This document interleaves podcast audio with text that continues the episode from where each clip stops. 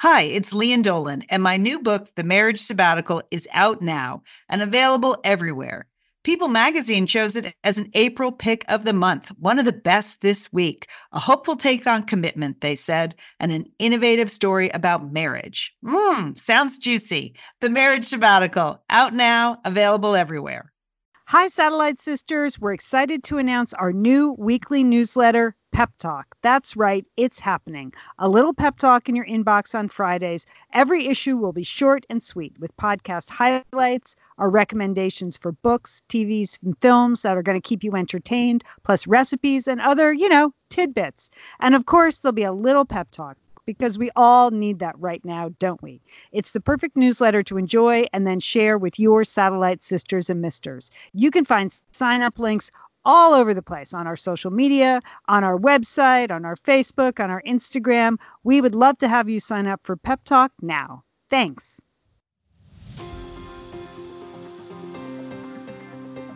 You're listening to Satellite Sisters. What's a satellite sister? The person you call when the best thing in your life happens or the worst. The person that gets you up, gets you going, and gets you through. And every once in a while, changes your mind. This podcast is part pep talk, part weekly check in. Like grabbing coffee with a friend. Thanks for being here. Welcome to the Satellite Sisterhood. You're listening to Satellite Sisters. Great to be with you today. I'm Lian Dolan, and I'm here from Pasadena, California. I'm the youngest sister. I'm a writer and producer, and I'm very happy to be here today. Liz? Lian, I'm happy to have you here today. I'm Liz Dolan. I'm the middle sister. I'm here in Santa Monica, California with my dog Hooper. I am a marketer and a podcaster, and I feel like we have so much to talk about today. Julie? So much happiness here at the top of the show, sisters. Hi, I'm Julie Dolan. I'm the oldest sister. I live in Dallas, Texas. I'm an empty nester. I'm an urban nana or suburban nana. I have five grandchildren. That's what I call myself. And uh, like my sisters, I am delighted to be with everybody today. Liz, I know you wanted to acknowledge that last week was Listener Appreciation Week, and you just yeah. wanted to appreciate the listeners one more time. Just one more time, just one final time. You guys did a bang up job. We we were off last week because we gave the stage to you. There were some great interviews with you that we posted in the Satellite Sisters Facebook group. I hope you enjoyed our episode the week before, which was all about you. So we enjoyed just thinking about you last week. So we hope you did too. that was the first time we had ever tried that, and I personally feel like it was a huge success, sisters. I think it's going to be an annual thing, Liz. Yes. yeah, I loved every aspect of it. There was a lot of back and forth on the Facebook page too, with all kinds yeah. of things and listeners getting together and interacting in a different way. I thought it was wonderful. So, yes, we appreciate you. Uh, today on the show, coming up, we have um, comedian, writer Michael Ian Black is going to join us. He has a new book out called A Better Man, a mostly serious letter to my son. It's a really thoughtful, uh, even though he's a comedian, it's a funny and thoughtful uh, book uh, to his teenage son. He's headed off to college. So Michael wanted to put down his thoughts on manhood, and it's pretty interesting. I really enjoyed it. Julie, I know you did too. So we're going to talk to him from his home in Connecticut. Um, cooking with Liz, it just carries on, Liz. You're what's what's what's from what's happening this week? well, this is the week of scalloped potatoes, Lee, and I'm just doing what you t- what you're going to be coaching me on. So more on that later. But I would say the Chateaubriand uh, was a triumph. So that's that's I it. I can't believe those words are coming out of. it's still so shocking. I mean, it's 2020, so anything can happen. Yes. And now Liz Dolan is cooking Chateaubriand. So that's it. Yep. Okay. Make the most of point. it, people. It's a good point, Julie. Okay. Also, this week on the show, we have Entertaining Sisters. We have some good recommendations for you. Uh, we have some female firsts that have happened over the last couple weeks since we've been off. Mm-hmm. And we're, but first, we're going to start with a COVID report. And I just, we all want to shout out to the healthcare workers all across the country. We know that we have a lot of doctors and nurses and hospital personnel in the Satellite Sisterhood. We just want to thank you for everything you're doing right now. We know we also have a lot of essential workers working everywhere from hospice units to grocery stores, supporting communities. A big thanks to you. Let's let's keep them safe with our actions. Is what you I would right, say. Lian. Yes. Well said, Lian. Well said. Because, sisters, you know this that uh, my grandson Ben got COVID. Uh, fortunately, it was a mild case. He has fully recovered, and I'm happy to say he's back at school, which is great. Um, but because I had picked him up from school and driven him to an after school activity during the period when he was asymptomatic, that I've had to quarantine for two weeks uh, just to be safe. Um, I have been fine, no problem. But during the quarantine, I also took to ordering my groceries online and having them delivered, right? Because that's mm-hmm. what you do. So the first time I, I did that, uh, the delivery guy arrives. Um, I don't want to open the door, so he's just standing outside the door, and he said, "You know, I have your groceries, um, and here's your lobster." like, Ooh, really going wow. for it, Jewel. That's quite a quarantine. I didn't order a lobster. I mean, I, you know, I have done online sh- uh, shopping before, and I'm pretty sure that I did not press the lobster button. I, I just, you know, I knew I didn't order it, but he was holding up the lobster in a in a plastic bag filled with ice. It was like a three pound lobster. And I didn't want to get like into an argument with the delivery guy about the lobster. And then at the same mm-hmm. time, I didn't want to pay for the lobster because I didn't really order the lobster. But right. then I started to have like lobster guilt. That's all I can describe it as because he was holding this lobster and I thought, boy, how did that guy even get to Texas? You know, he's already had right. it, right? It's it's not like he's he's around this way. We don't live in Maine, okay? And so I thought he said, Well, I can take him back. And then I thought, well, will the lobster make it back to the tank at the, the grocery store? Aww. And I thought then what well well maybe the more humane thing to do would be to just take the lobster and cook them up. But I didn't really want the lobster and I didn't want to pay for it. So I sent him back, um, uh, and they wow. took back. But uh, now that I'm out of quarantine, I shop in that grocery store. I, I, I just can't go by the lobster tank. I thought you were going to say you're now visiting the lobster, no. but no, you're just shunning shunning the lobster out of your own personal guilt. So much lobster guilt. I can't even tell you. Okay. You know, did they get the rest of the order right? And the lobster was just a, you know, an outlier or yes, what? It was. Oh, I thought you might have gotten someone's whole other order, no, like some fancy prunes. No, it was my order, but I don't like, I know I didn't order. And I look back on my order sheet. I know I didn't order a lobster. So I, I hope he's okay. That's all. Okay, well, that is exciting. That's an exciting thing to happen during quarantine. So at least you, at least you got a good story out of it. All right. Well, last week, as we noted, we were off. It was Listener Appreciation Week, but there was there was quite a bit happening in the news. People, you may have noticed, and uh, I think that we have really entered. I'm hoping we have entered what I'm just going to call a season of female firsts, sisters, because there's boom, boom, boom, uh, three great things. Well, many more than three, but first up. Uh, last week, Kamala Harris became the first female vice president elect of the United States and the first woman of color to be elected to that job. So, what are you going to say? More, more, more, please. Uh, I just think if, when I watch that, it's it's always so emotional to see a woman who is a first in anything really take her place on the stage and really, really own that moment, which I feel like she did. But even more than for me, one of the most important things she said was what her mother used to say to her, which is that it's great to be the first, but it's really important to be to, to not be the last, right? And you know, when you think about, we've been doing Satellite Sisters for 20 years now. We're always talking about this. This is a constant theme, like the power of the sisterhood and and how important that is. So we are all for not being the last. And here's congratulations to our new vice president elect. And here's to many more, right? Many more. Yeah, I just thought it was a it's an important glass ceiling to shatter, Liz. I was thinking about the women we've had the opportunity to either talk about or talk to on Satellite Sisters. You know, we were able to see you and I Justice Sandra Day O'Connor, obviously the mm-hmm. first female Supreme Court justice.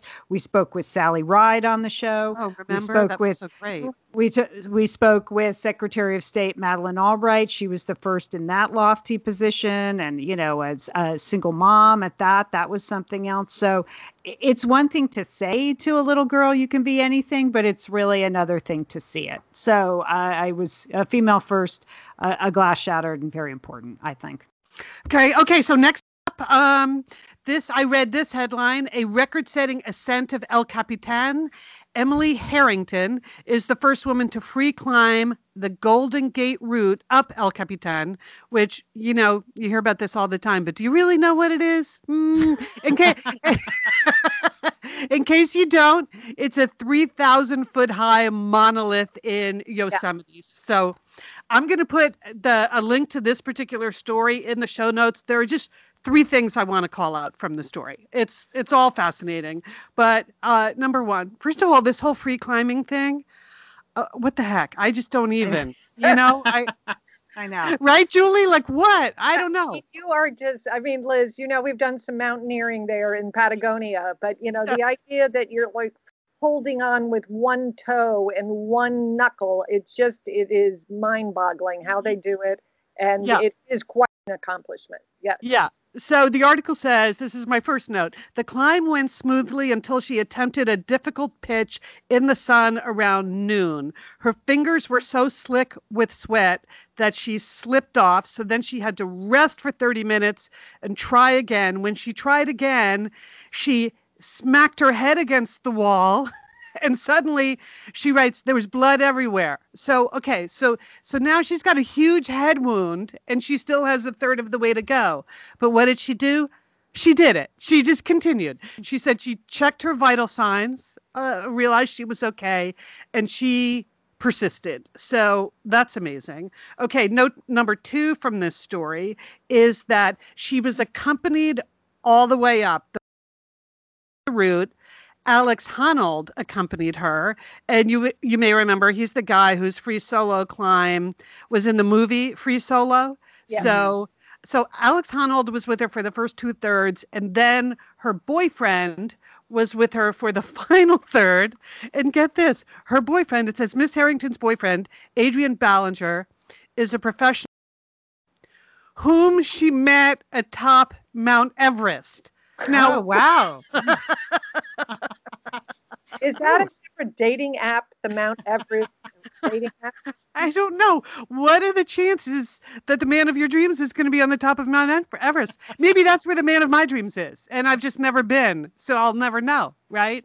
But uh, yeah, if you meet if you meet your boyfriend to the top of Mount Everest, that just feels like fate. And then the third thing I want to say about this one is she said that as she climbed, she repeated a mantra. And here's her mantra slow is smooth, smooth is fast. Okay, you got that, oh, sisters? Wow. deep, right? Yeah. Slow yeah. is smooth, smooth is fast. I'm going to try that as my mantra for 2021. I feel like I, because it's basically, you know, the slower you go, the faster you go. That's the perfect pandemic mantra, if, if, you ask me. Okay, so that is uh, that is one, two, three from the story of Emily Harrington, and then the third female first that we all wanted to talk about is that Kim Ng was named the first ever Major League Baseball general manager by the Miami Marlins. And uh, so here's someone she had previously worked at the Dodgers, at the Yankees, at Major League Baseball. She's also the first Asian American general manager. And she started as an intern. Okay, so all of you interns out there, you can do it. started as an intern. But then I saw this Facebook post which really struck me. So the my my Facebook friend Roy Johnson was an editor, was assistant managing editor at Sports Illustrated a million years ago when when I was also working in the sports um, industry. And he said in 2003, so this is Roy's post, in 2003 I persuaded managing editor Terry McDonell to publish a list of the 101 most influential minorities in sports and put it on the cover. So that was a very big deal at the time. Um, Roy was also one of the, the leaders of the National Association of Black Journalists. And he said, I'm very proud of our prediction for number 38, Kim Ng, who was then VP and assistant GM of the Los Angeles Dodgers. Check out the first sentence. I ain't bragging much, but dang it, we called it. And sure enough, in the first sentence, of this thing he wrote about Kim in 2003. It's he wrote, "Write it down. Ng may become baseball's first general manager." So, oh, that, Liz, that gives me the chills. Just I know, isn't that a, very yeah. exciting for her?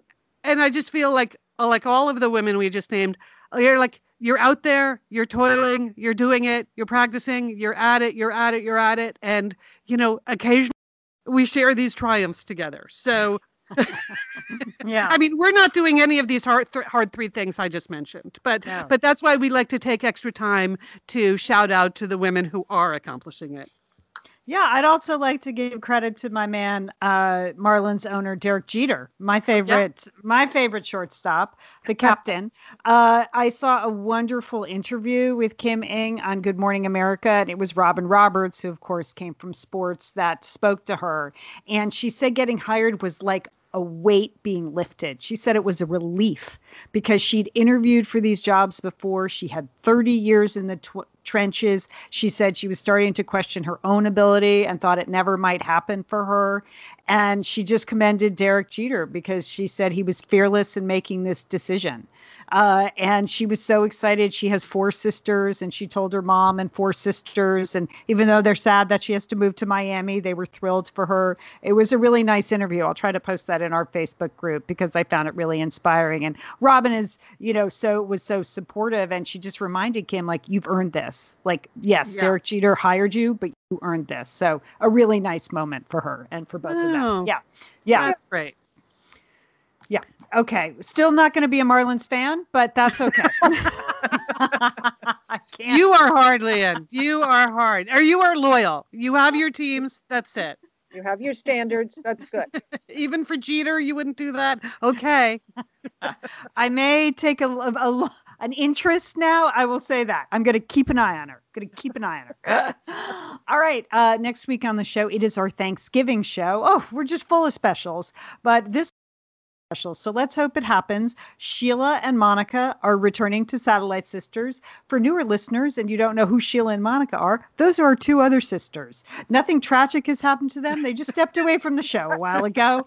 And every once in a while they come on back. So they're preparing some material for you. Um, they have their own style and we're going to give them a whole segment or more on the show. But that's happening and that's going to be uh, thanksgiving week. We're also going to talk about what you're up to for thanksgiving and some controversial side dishes from around the country. So uh, that's all on next week's satellite sisters. Give you something to cook and clean your house to next week. Uh, coming up next we're going to talk to actor comedian writer Michael Ian Black about his new Better Man, a mostly serious letter to my son. So stay with us. Liz and Lian here, and we are so grateful to have OSEA support Satellite Sisters. Why? Because it's just a great product. Holy cow, do we we love OSEA's skin and body care. And you know what? This Mother's Day, just look no further than OSEA. Spoil the moms in your life with the little luxuries from OSEA the moms, the stepmoms, the bonus moms, the people who bring a touch of something special to your life, aunts, grandmothers, they would love a little OSEA this Mother's Day. And you can get 10% off your first order by using our code SAT Sisters at OSEAMalibu.com. And Liz, you know what every mother and mother figure needs? What? More moisture, Liz. They need more moisture in their skin. No their kidding. skin. I mean, really, the creams, the lotions, the oils. I love it all. That duo they have going, oh. like you can't miss with the duo of OSEA. Liz, the Mega Moisture Duo. Yes. You can you can literally see your skin get firmer, and it just delivers this full body glow. Okay, you know we have raved about the Undaria algae body oil. Mm-hmm. Well, pair that with the Undaria collagen body oil youthful. Liz, your youthful yeah. glow is going to happen. and it's uh, infused with OSEA's signature Undaria seaweed. So it just smells so delicious, doesn't it? I know you're talking about giving it as a gift. I also suggest just giving it to yourself because you're worth it. That's true. That is absolutely true. Okay, that moisture duo I mentioned too is a great value because you can save 16% plus the extra 10% with our code SAT Sisters. So this is it. This is a win win win Mother's Day gift. Spoil the moms in your life with clean vegan skincare and body care from Osea. Get 10% off your first order site wide with the code SAT Sisters at OseaMalibu.com. And you get free samples in every order and free shipping on orders over $60. Osea is spelled O S E A. So head on over to OseaMalibu.com and use code SATSisters for 10% off. Thanks, Osea. We're so happy to welcome Michael Ian Black to Satellite Sisters. His new book, A Better Man, a mostly serious letter to my son, is really extraordinary. And I think Julie and I both agree, as the mother of sons, we just loved it in a special way. Uh, Michael, thanks for being on Satellite Sisters. My pleasure. Thanks for having me. Okay, but Michael, this is Liz. First, I have a totally non serious thing I need to bring up. Yeah. Uh, which is you or may or may not know that my sister Sheila gave me a birthday cameo greeting from you, Michael, because Well, uh, was it terrific? It was so terrific. I've been thinking about it ever since. It was September. I just have one question for you. Hey, first of all, you're excellent at it. Secondly, it was my it was my intro to Cameo. But third, okay, you were standing outside. You were wearing a hat, sort of some kind of explorerish hat. Uh, you were, and you said you were uh, hiking the Appalachian Trail, Mhm. but I'm guessing you were really just in your own backyard in Connecticut. So I don't want I don't want to spoil the illusion, but I was dying to know. I was in fact hiking the Appalachian Trail. Were you really? Yeah. We so doubted you, Michael. We didn't wow. at I all. just I just thought it was good comedy, Michael. Now I'm really impressed. So well, it is good comedy, but it also happened to be true.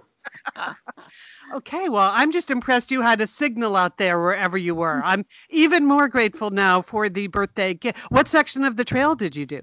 Well, I live in the wilds of Connecticut, and I was doing the Connecticut portion of the Appalachian Trail. Okay. All right. Okay, well, can that we- is fantastic to know. Makes the gift even more special. Thank you for uh, confirming that. You're welcome. And I, I was stressed out because the signal isn't very good in many places. So I was trying to find places where I could record a cameo where there was also signal. And I'm glad it worked out. It was Michael, great. We should know that uh, three sisters, we all grew up in Connecticut, and we had no idea the Appalachian Trail went through Connecticut. I'm, I am shocked. I'm I shocked. didn't either, actually. I, I, I've, I've harbored a long time ambition to hike the Appalachian Trail for reasons that I don't fully understand because I don't enjoy going outside or long bouts of walking. But I've had it in my head for years that one day I was going to hike the Appalachian Trail. And so when the pandemic happened, um, I decided to uh, entertain that fancy. So I Mhm. bought some camping equipment and I didn't realize the Appalachian Trail went through Connecticut either until I was just looking at places to hike in Connecticut and found that it does go through the western portion. And so that's what I did. I hiked for 50 something miles over the course of five days, five and a half days, uh, uh, broken up into two different trips. And uh, it was great. Wow. I, I have you done Man, any? man of many talents. Many talents. Well, I don't know that walking in a line is a particular talent. Okay. All right. A man of many interests. We'll give you that. How about that? All right, I'll take it.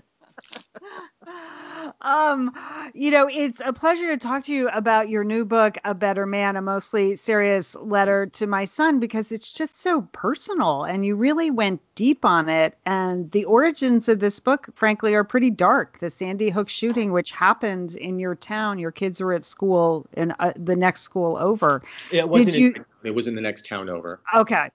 Did you think writing this book would take you so many different places because you delve into your childhood and your parents' relationship and various aspects of American history? Like, what did you think you were getting into when you started this mostly serious letter to your son? I was reluctant to even attempt it because I suspected I would have to go into a lot of different areas, most of which I didn't feel qualified particularly to write about, such as American history and gender theory and sociology and the rest of it. Um, I knew that if I wrote about this topic, I would probably have to talk and would want to talk a lot about my own history with it and my own relationship uh, with both of my parents, my mother and father. Um, and it would have to be, I would, I would have to be really open and honest. So yeah, I was reluctant to write it. I, I, I didn't know whether I would be capable, and I didn't know if I was the best person to write a book like this. Well, I, I can say as the mother of two sons, I think you did a good job because one of one of the myths about boys is that they're unemotional. You know, you write in the book that you have both a boy and a girl and you're shocked to hear how early sexism starts. And i would yeah. say uh, i heard from the very beginning like oh boys are easy. Girls are hard. Boys are easy. And uh, they were easy till they hit seventh grade and then they were just a mess of hormones and emotions and energy and they didn't know what to do with themselves. And you really kind of come clean on a lot of you know what was going on in your life as a child. Why do you think that myth persists that boys are unemotional um, I think it's a self. I think it's self-perpetuating. I think we train our boys to be unemotional, and so boys think they're supposed to be unemotional, but we're not. We're humans, so we have all the same emotions that women have. I mean, it's it's ridiculous to think that boys somehow don't have the full range of human experience. Of course, we do.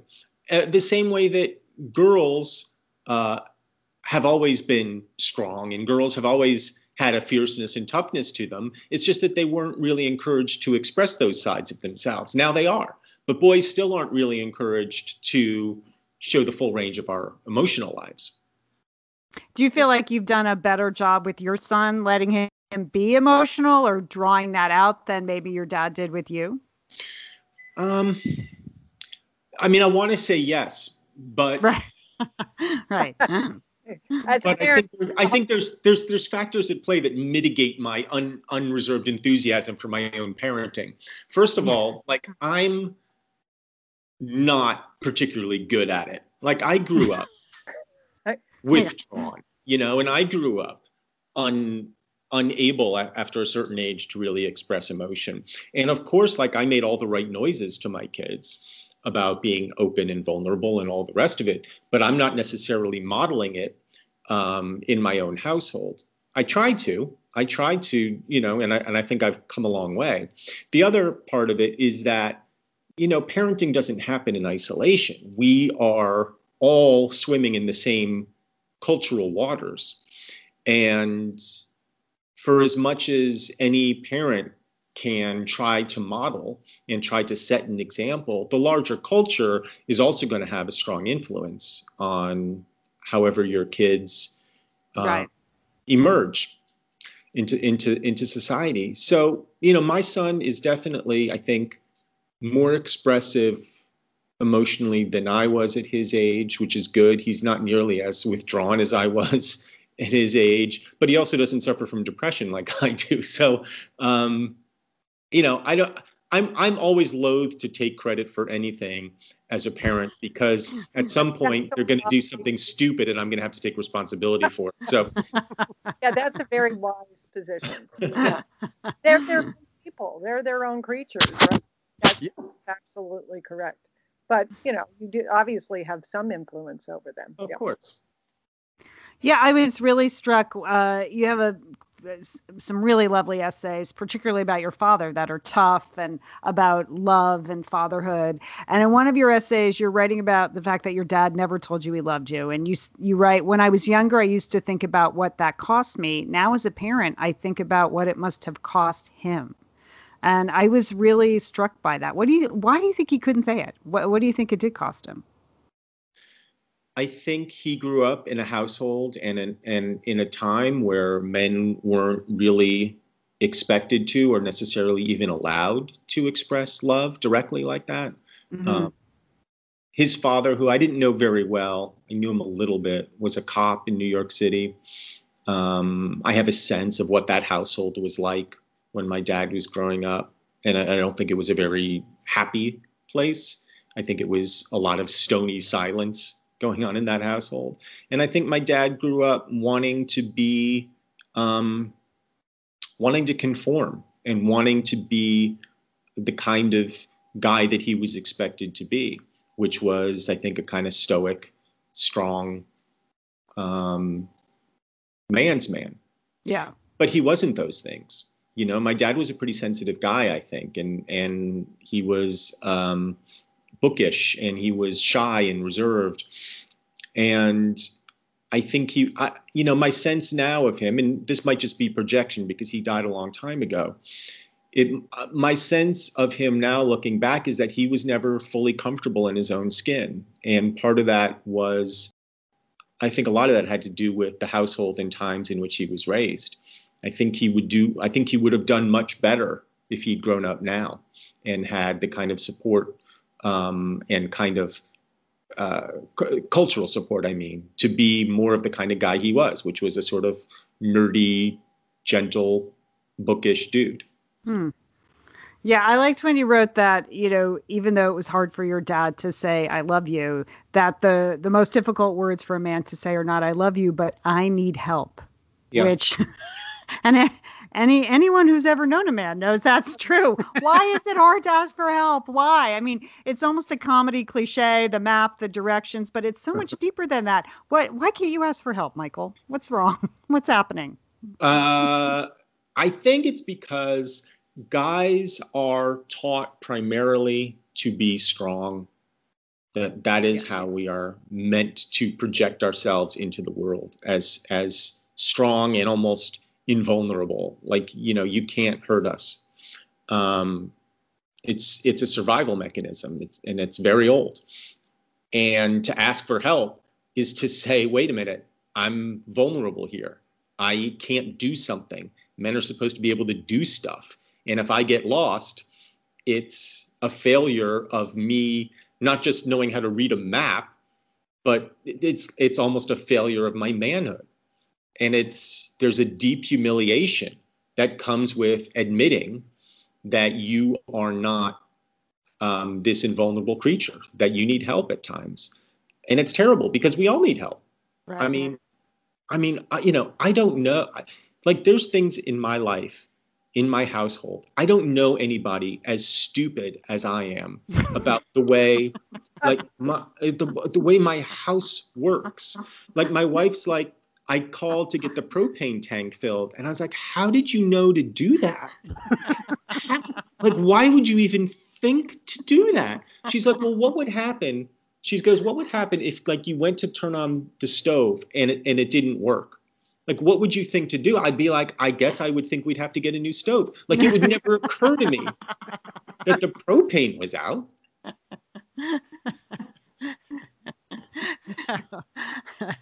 oh, well, you're you're really big into failing though and floundering. That's one thing you advise your son to do is to really make yourself uncomfortable. That that's a super healthy thing. So congratulations. It feels like you're achieving that in your own home in many ways. I'm wondering if your son's actually read the book. I mean, you read you wrote this for him when he was on route to college. Did he actually get to go to college in this time? And how is he doing there? And has he actually read the book? Uh, he did get to go his freshman year. He had to come back right around spring break, and he hasn't been back since. And uh, he's actually just walking into my view right now. I'm on an interview, and they're asking if you read the book, and the answer is sort of. He's giving me okay. sort of uh, indication, which is to say, he told me he read most of it. Yeah. I take to mean he read maybe the first 20 pages. does, he, does he mind that he's in the book and that, uh, you know, you're talking to us about him and, and all of that? Because I know my sons, when we first started Satellite Sisters, pretty much thought that was the worst thing ever, that his mother and his their, their aunts would be sitting around talking about stuff. Yeah. You said that's any teenage boy's nightmare. Yeah. Deeply humiliating for any child, parent discussing them in any way, shape, or form. Um, but he's actually, he's, I think, well used to it, first of all, because I'm a comedian. And so I talk about both of my kids on stage sometimes. Um, But I, I don't think you minded, did you? That I wrote a book about you? He's, he's shaking his head now. Okay. this is a good action, live action drama we're having here. Yes. Thank Well, you. We appreciate what- that. Twelve twenty in the afternoon, and he's just emerged from his bedroom for the first time today. Um, Okay. which you know, par for the course. He's nineteen, and Right. and it's- Yeah. Yeah. Is there, you know, Michael, do you think you'll write the same book for your daughter? Is there a need to write one for your daughter? Uh, You know, I, I I've thought about it, um, and there's a couple there's a couple reasons why I don't think I will. The first is that, like, I feel like the last thing a young woman needs is some dude mansplaining to her how to be a better woman. Like that just doesn't seem like it would go over particularly well, even among my daughter. And if you know my daughter, especially among my daughter. And the second reason is that there's so many, I think, really good books out there by women, addressed to women, about this same topic from a female point of view. But there were, I didn't feel like there were a lot of books about this from guys to guys. There's some books from women to guys about this, and I've I've been speaking with some of those authors, and they're terrific. Um, but just like from a guy to another guy, it, these books just don't seem to exist very much. So I will probably just write her a check when she graduates instead of. That is some real paternal uh, love. Yeah. Yeah. That's They- I think insight. that's some top-notch parenting. Top-notch parenting, Michael. Well, I mean, don't wouldn't your kids prefer cash to some manuscript? yes, yes, yes. I'm, I'm, I'm it- I have, yeah, Yeah. laughing. hmm Yeah, straight cold hard cash is good. you know, you brought this book out in the middle of a pandemic. Um, it hasn't, I'm sure, been easy. Has there been something that has surprised you about doing this kind of book tour where you're not able to do in person events, but where maybe you're accessing a lot more venues than you used to th- virtually? Yeah, I mean, have you enjoyed bag. that? It's definitely a mixed bag. There's definitely pluses to it. I mean, for one thing, um, I don't have to leave my house, and I like I like that. And and more than that, I'm not allowed to leave my house, and which, which is such a nice excuse to not go anywhere. Like, oh, I can't. There's a pandemic. Like that. That's such a good excuse to not go anywhere or do anything. Um, on the other hand, I was kind of looking forward to getting out and doing a book tour and meeting people and having in-person conversations. You know, I've been doing a lot of like Zoom book events, and those are okay. They- I mean, they're okay if you look at it as just like a one-on-one conversation with a moderator and you don't worry about who's there. I never check to see if even anybody's there because I'm always afraid the answer is going to be no. So I just look at it as like just one-on-one conversations, and those have actually been really nice. Yeah. Is I'm wondering if there you had any grand takeaways from the pandemic that you could help us out with here before Thanksgiving. Has what are you doing there in Connecticut for Thanksgiving? Uh, my little family, the four of us, are going to be alone. Um, we are entertaining the daughter of a friend of ours, a good friend of ours who lives in London. And our daughter and her um, have been friends since they were babies. And she goes to boarding school in Massachusetts and she can't travel back. Um, I think for two weeks or something, or I don't, I don't, I don't even know what the what the legalities of it are at the moment. But we're entertaining her um, for a little while, and then she'll hopefully be able to fly back to London. Oh, okay. All right. So just a small gathering there, and uh, you're having the turkey and you're having the stuffing, and uh, is there bitter going to be bittersweet on the table and everything? There, there, there's been a lot of conversation around the topic of stuffing in my household because we may, and in fact, I think we are going to have macaroni and cheese instead of stuffing, which will, which will be a first for us. okay. Well, That, that's that's a really wrong turn, Michael. You think that's a wrong term? Oh, really wrong turn. Yeah. I disagree. I think I think you got to try it. This is the year. If there was ever a year to go with an alternative side, this is the year. Mac and cheese. I would be all in. My my take on Thanksgiving is you're allowed to try two alternates per year. Oh, You have to have you have you have to have mostly traditional, but you can mess around on the margins. And so you can mess around with mac and cheese over stuffing. You don't have to have sweet potatoes. You can do something else. Um, but but your building blocks have to be there. Well, Most, mostly just turkey. block, Michael, I hate to just get really worked up about this, but it's the building block. You can have both, but don't. I know people get very upset when you start Yeah, with their. Thanksgiving dinner. See? okay. I I'd, I'd like But to check in. yeah, yeah. I'd like to check in to see how the mac and cheese does on top of the turkey the next day on the sandwich. I think that's going to be the call there, whether you regret this the stuffing lack. But um, we appreciate it. I'm sure you'll have a beautiful Thanksgiving with your family. Thanks so much for writing this beautiful book, A Better Man, mostly serious letter to my son. Uh, have a wonderful holiday, Michael. Thank you all so much for having me, and thanks for the fun conversation. Thanks. Thanks. Bye. Bye, guys. Bye. Liz, summer is coming up, and you know what that means? It means you're grilling. You're grilling and for chilling sure. there Yes. with your with your butcher box. What what do you got going on the grill this summer? Well, you know, here's the thing because I'm going to be up in, in Bend for a part of the summer, I'm having my box sent there, Lian. That's I mean, great. go on vacation with your butcher box is what uh what uh, what I'm recommending. Yeah, other way, you're just gonna buy meat and fish and stuff when you get there. Why do that? Anyway, I love their steaks. I love their scallops. The scallops are really good. And the chicken thighs, all good. I'm ready. That's right. Butcher Box gives you peace of mind and easy to find high quality meat and seafood you can trust. It's 100% grass fed beef, free range organic chicken, pork that's raised crate free, and wild caught seafood. No antibiotics or added hormones. And as Liz said, delivered right to your doorstep. And you can customize that delivery plan, Liz, right? Because it can go wherever you want it to go, whenever you want it to go. If you want to delay it a week, you know, speed it up a week, you just go to your Butcher Box account and you can make that all happen. It's so easy to manage online. Yeah. And if you're like Liz, you can take your butcher box on vacation, which is that's nice.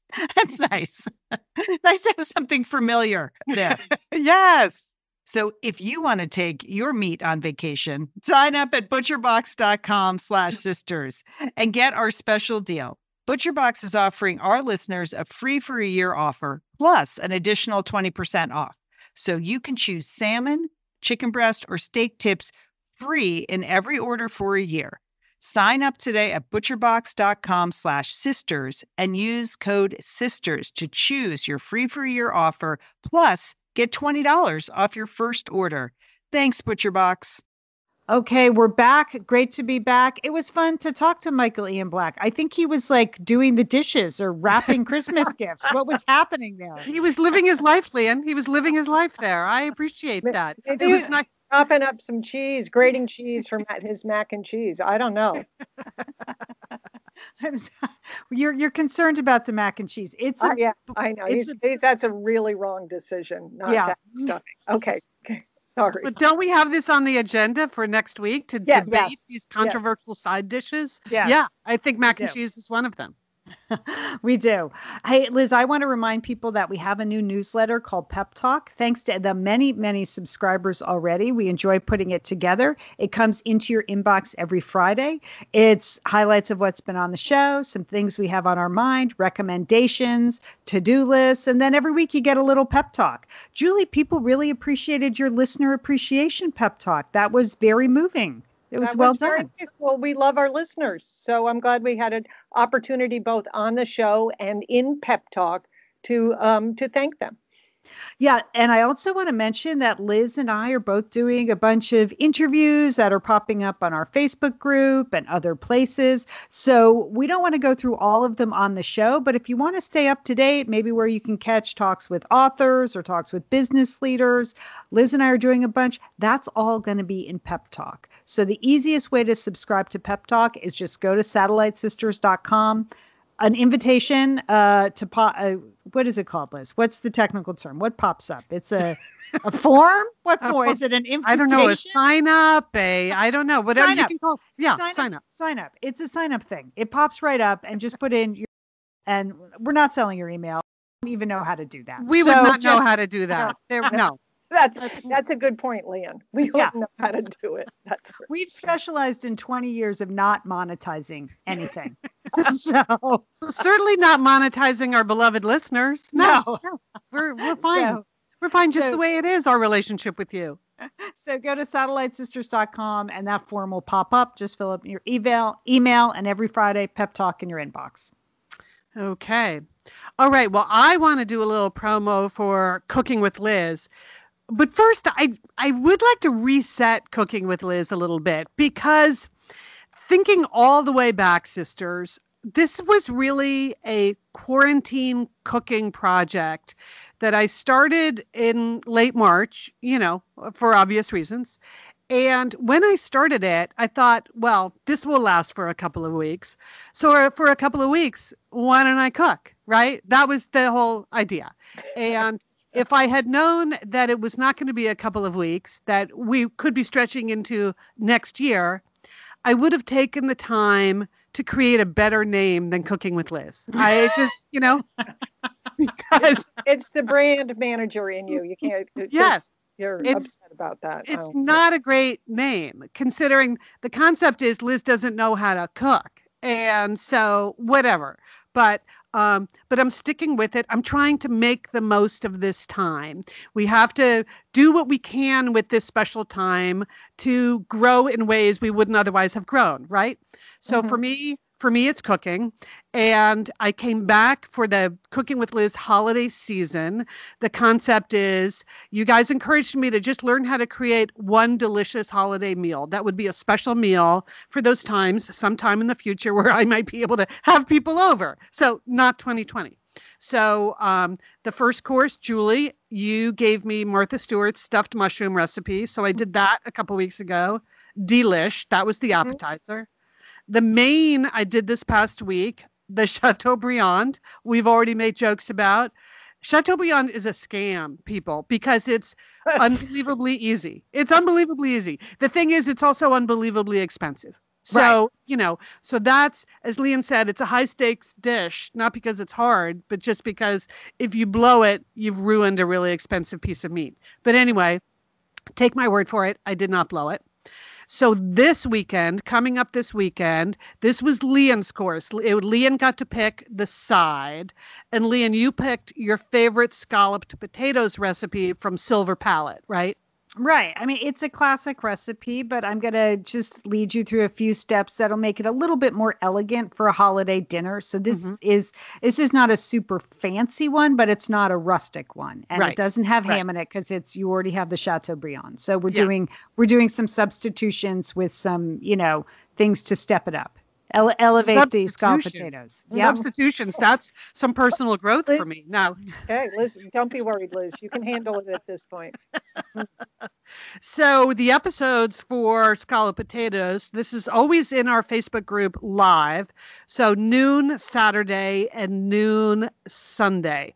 Lian, I wanted to lock you in for a couple of things. Maybe, maybe a bonus episode on Thursday where you could just prep me a little bit. We can, you know, that's, that's Sure. to- totally Sure. up to you. But you know, it, this past week I did get a bonus episode out of Ian Punnett, who was my main man, my Chateaubriand coach, and it was super helpful when it came time to cook. So we can do that. Are you available noon Thursday? Because that would be good. Yeah. Are you, Okay. are you actually asking me this now on the air? Yeah. I No, mean, I'll check no. my schedule. I will announce. I'll, yeah, Okay. I'll announce it. But then you have already agreed. I haven't had any during the holiday season. I haven't had anyone at Liz's tasting window. So you have agreed Sunday that you'll come over and I will see you at my tasting window. Yes. Yes. Okay. And I, I just checked my schedule is I am available for noon. Yeah. Noon, I'm gonna- okay. I'm going to put it in the Google Calendar, the This- Satellite Sisters Google Calendar. This is a high stakes po- podcast, live booking of appointments.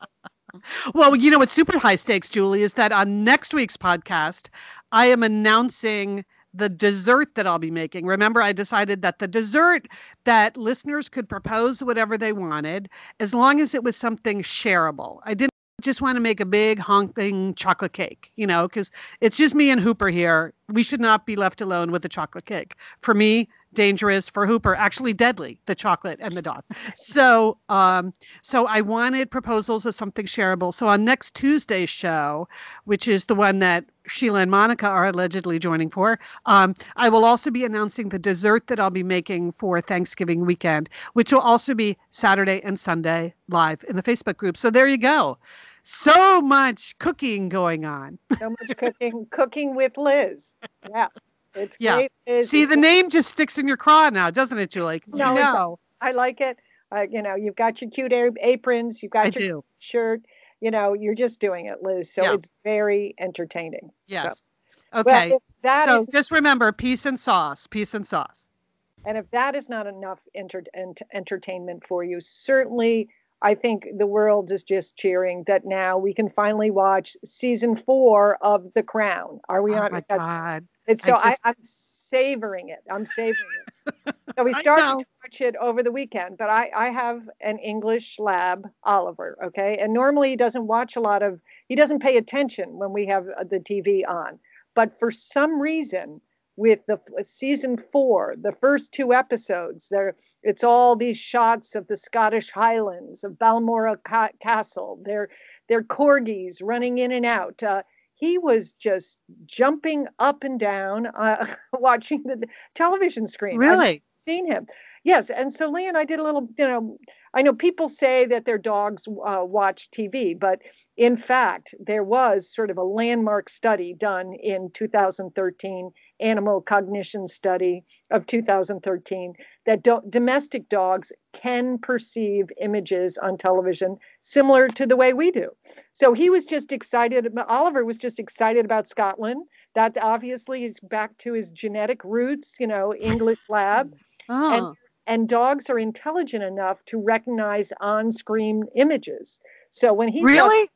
well, yes, Oh, animal wow. cognition study of 2013. Check it out, Lian. It's true. Yes. So when he sees this, when Oliver saw that stag, you know, up on the hill there, Liz, Oh, I- yeah. he really got worked up about it. Now, here's the thing: if with your dogs, that um, they prefer HD TV. Okay, that is Oh. really designed for canines. Okay, Good to know. Good to because it's a higher number of frames per minute that really helps them a lot and different dogs will like different shows. so lian maybe your german shepherd maybe there's i don't know some other kind of you know like cooking you know maybe a cooking show. I don't know. What what do you what do you think? Or just has to it just has to be a show without doorbells or door knocking. Because every time a doorbell rings on tv or someone knocks on the door she barks. She thinks it's at our house. It's just so we can't have any of those shows. So right. cooking would be good. cooking might be good. Um but uh liz does hooper watch any shows in particular Um, he, I have noticed that he responds to the audio like if there's a bird of prey in a show, yeah okay. and that that you hear the bird of prey screaming, he will respond to that. But um, he, that's- we were watching The Crown the other night. He, even though he's a long low like a corgi, you'd think that the corgis would get his attention because he's kind of the same shape as a corgi. Nope, didn't bat an eye. Okay, well, dogs do prefer animal shows to other topics. so I just, I, you know, I'm just, I'm passing this on. You can check with that. This is really a landmark study. Can you imagine how fun that study must have been to do? To just line up a bunch of dogs and TVs and see. see what like. Has Oliver tried uh, Downton Abbey? Because that seems like that would appeal to him okay too. Now that i know his genre i, I think that we, we have some we have some excellent tv watching hd tv watching uh, ahead of us. But anyway the crown is back season four it's great. Um, and we can talk about it more later but you know if you have an english lab or, or a corgi you may want to turn it on for them. Okay good that's quite a recommendation all right well i wasn't watching the crown because um, i was watching a holiday series over on netflix called dash and lily that i want to recommend now this is based on a series of ya novels and so this is just sort of a delightful teen romance set in new york city at Christmas time. It's eight parts. It couldn't be more charming.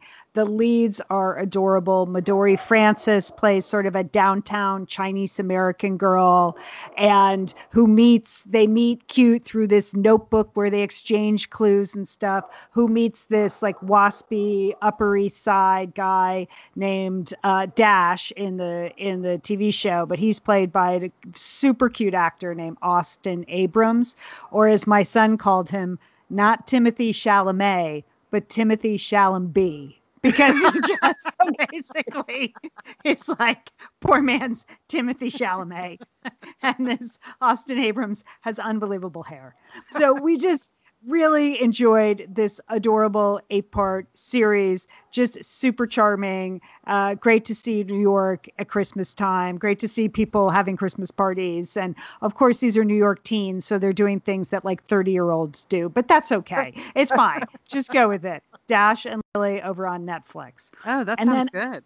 And then I know we had a lot of people in the Facebook group say how much they've enjoyed The Queen's Gambit, which is a new series over on Netflix. So I just wanted to let you know if you enjoyed The Queen's Gambit, particularly if you enjoyed our Anya Taylor Joy, she was in a remake of Emma that came out right as the pandemic was happening. So I think it had a brief moment in the theaters, uh, and then now it's on Hulu. And it's directed by Autumn de Winter, who's a visual artist, a female director who's been around a long time. And it's sort of a delightful, quirky take on Emma. And Anya Taylor Joy, who starred in The Queen's Gambit, also stars in this version of Emma. So I wanted to recommend that to people if they if they are done with The Queen's Gambit and they can't get enough Anya Taylor Joy, she's over there at Emma on Hulu. Okay, I'm adding that to my list, Lian. That sounds good. Yeah, it was good. It's good. Uh, yeah, it's again British people. Maybe Oliver would enjoy that because I'm trying to. There were some horses and some dogs. I think you might enjoy that, Julie. We're we're we're going to add it to our list. Okay, good. um, all right, that's it for Satellite Sisters this week. We'd like to thank our engineer Sergio Enriquez. Thank you, Sergio. I really appreciate it. I had to talk me down off the ledge earlier. We were trying to connect with our guests, and I'm happy to be here. Right, and our, our Yes. sisters. It's always Okay. a miracle. It's always a miracle. Whew. We'd also like to thank the team at Wondery, who's done such a great job for us here in 2020, even though we're all working remotely and we miss you. Thank you so much for your support there. All right, it's time for our to-do list. Julie, you you have kind of a big idea for your to-do I, d- list. I- don't I do. My here it is. Perk it up.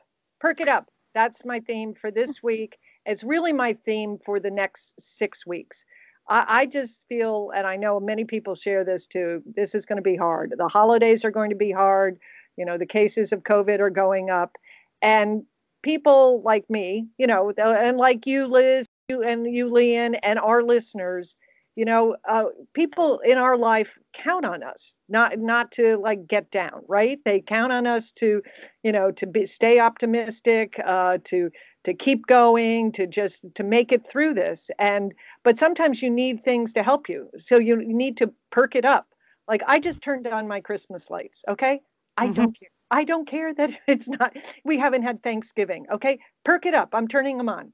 I bought myself some dish towels because I just thought it might perk me up. And if I'm perked up, then maybe I can send out more positive vibes in, you know, in the world. So Mhm. that's what I'm doing. I'm perking it up this week. I'm trying to stay in a positive, positive zone so that I can the pe- my family, my friends, the people that need us in our lives, that we can help support each other. How about that? Yep.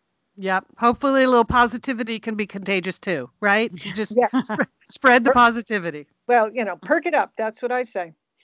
All right. Well, my to do list this week is work it up, uh, actually, um, because I have like one more burst of a lot of work uh, for 2020, and it's this week. And I have a lot happening this week. Like every hour of every day, I have calls and Zoom things and book events and interviews with other people and deadlines. And I'm working on a new writing project. So, I got one more week to get through what's kind of a chaotic schedule. And then I'm looking forward to the next six weeks of the year when things calm down a little bit. But this week, I got to work it up. And so I'm trying to stay focused and get to Friday.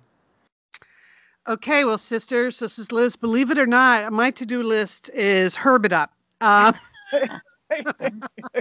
but let me explain. I think you know you spending too much time like alone scrolling, scrolling, scrolling when you start buying things from Instagram, right? Yeah. That's Yeah. that Yeah. that is not something I ever did before the current unpleasantness. Why would I do that? Uh, and yet now in the last month, twice I have made purchase purchases from Instagram. The first was, you know, just a pair of shoes. Uh, they just looked super comfy in the moment. And anyway, uh, so I got those. But then about 10 days ago, I saw this cute little cart. It was like a little rolling cart for your yard where you could put a little herb garden in there or something. It's like a little planter cart, but you know, so it's you don't have to. I don't have a yard, so it, it would fit. Uh, it would, Point that out, but I, I just have to hear. Yes. this. Yeah. but it was it's like small scale for a terrace and i don't know what came over me i just thought well if i had one of those then i could actually attempt growing something just like a little bit of something just a little bit of you know herbs or i don't know what i don't know what. So next thing i knew i uh i bought it. And uh and the box is here. Uh it's still right by my front door just inside the front door. Um this is the week i'm gonna i'm gonna attempt to assemble a cart that i that i bought on instagram. I just have no way of predicting how this is going to come out. I think it might perk you up, Liz. So good Yeah. luck yeah i think it would. I, like if i can figure out how to put the cart together. Uh so because if you can't it's uh, who's gonna who's gonna do it? Hooper? Uh yeah. So but no i fe- feeling optimistic about it Julie. i think i'm gonna have this cute little cart and i'm gonna be able to just like i don't know what i'm going to call it but first i gotta get the cart built Well, I'm excited for 2021 gardening with Liz. Oh, I know. All right. Sisters, have a good week. You too, Leah. you too lian And don't forget, call your satellite sister.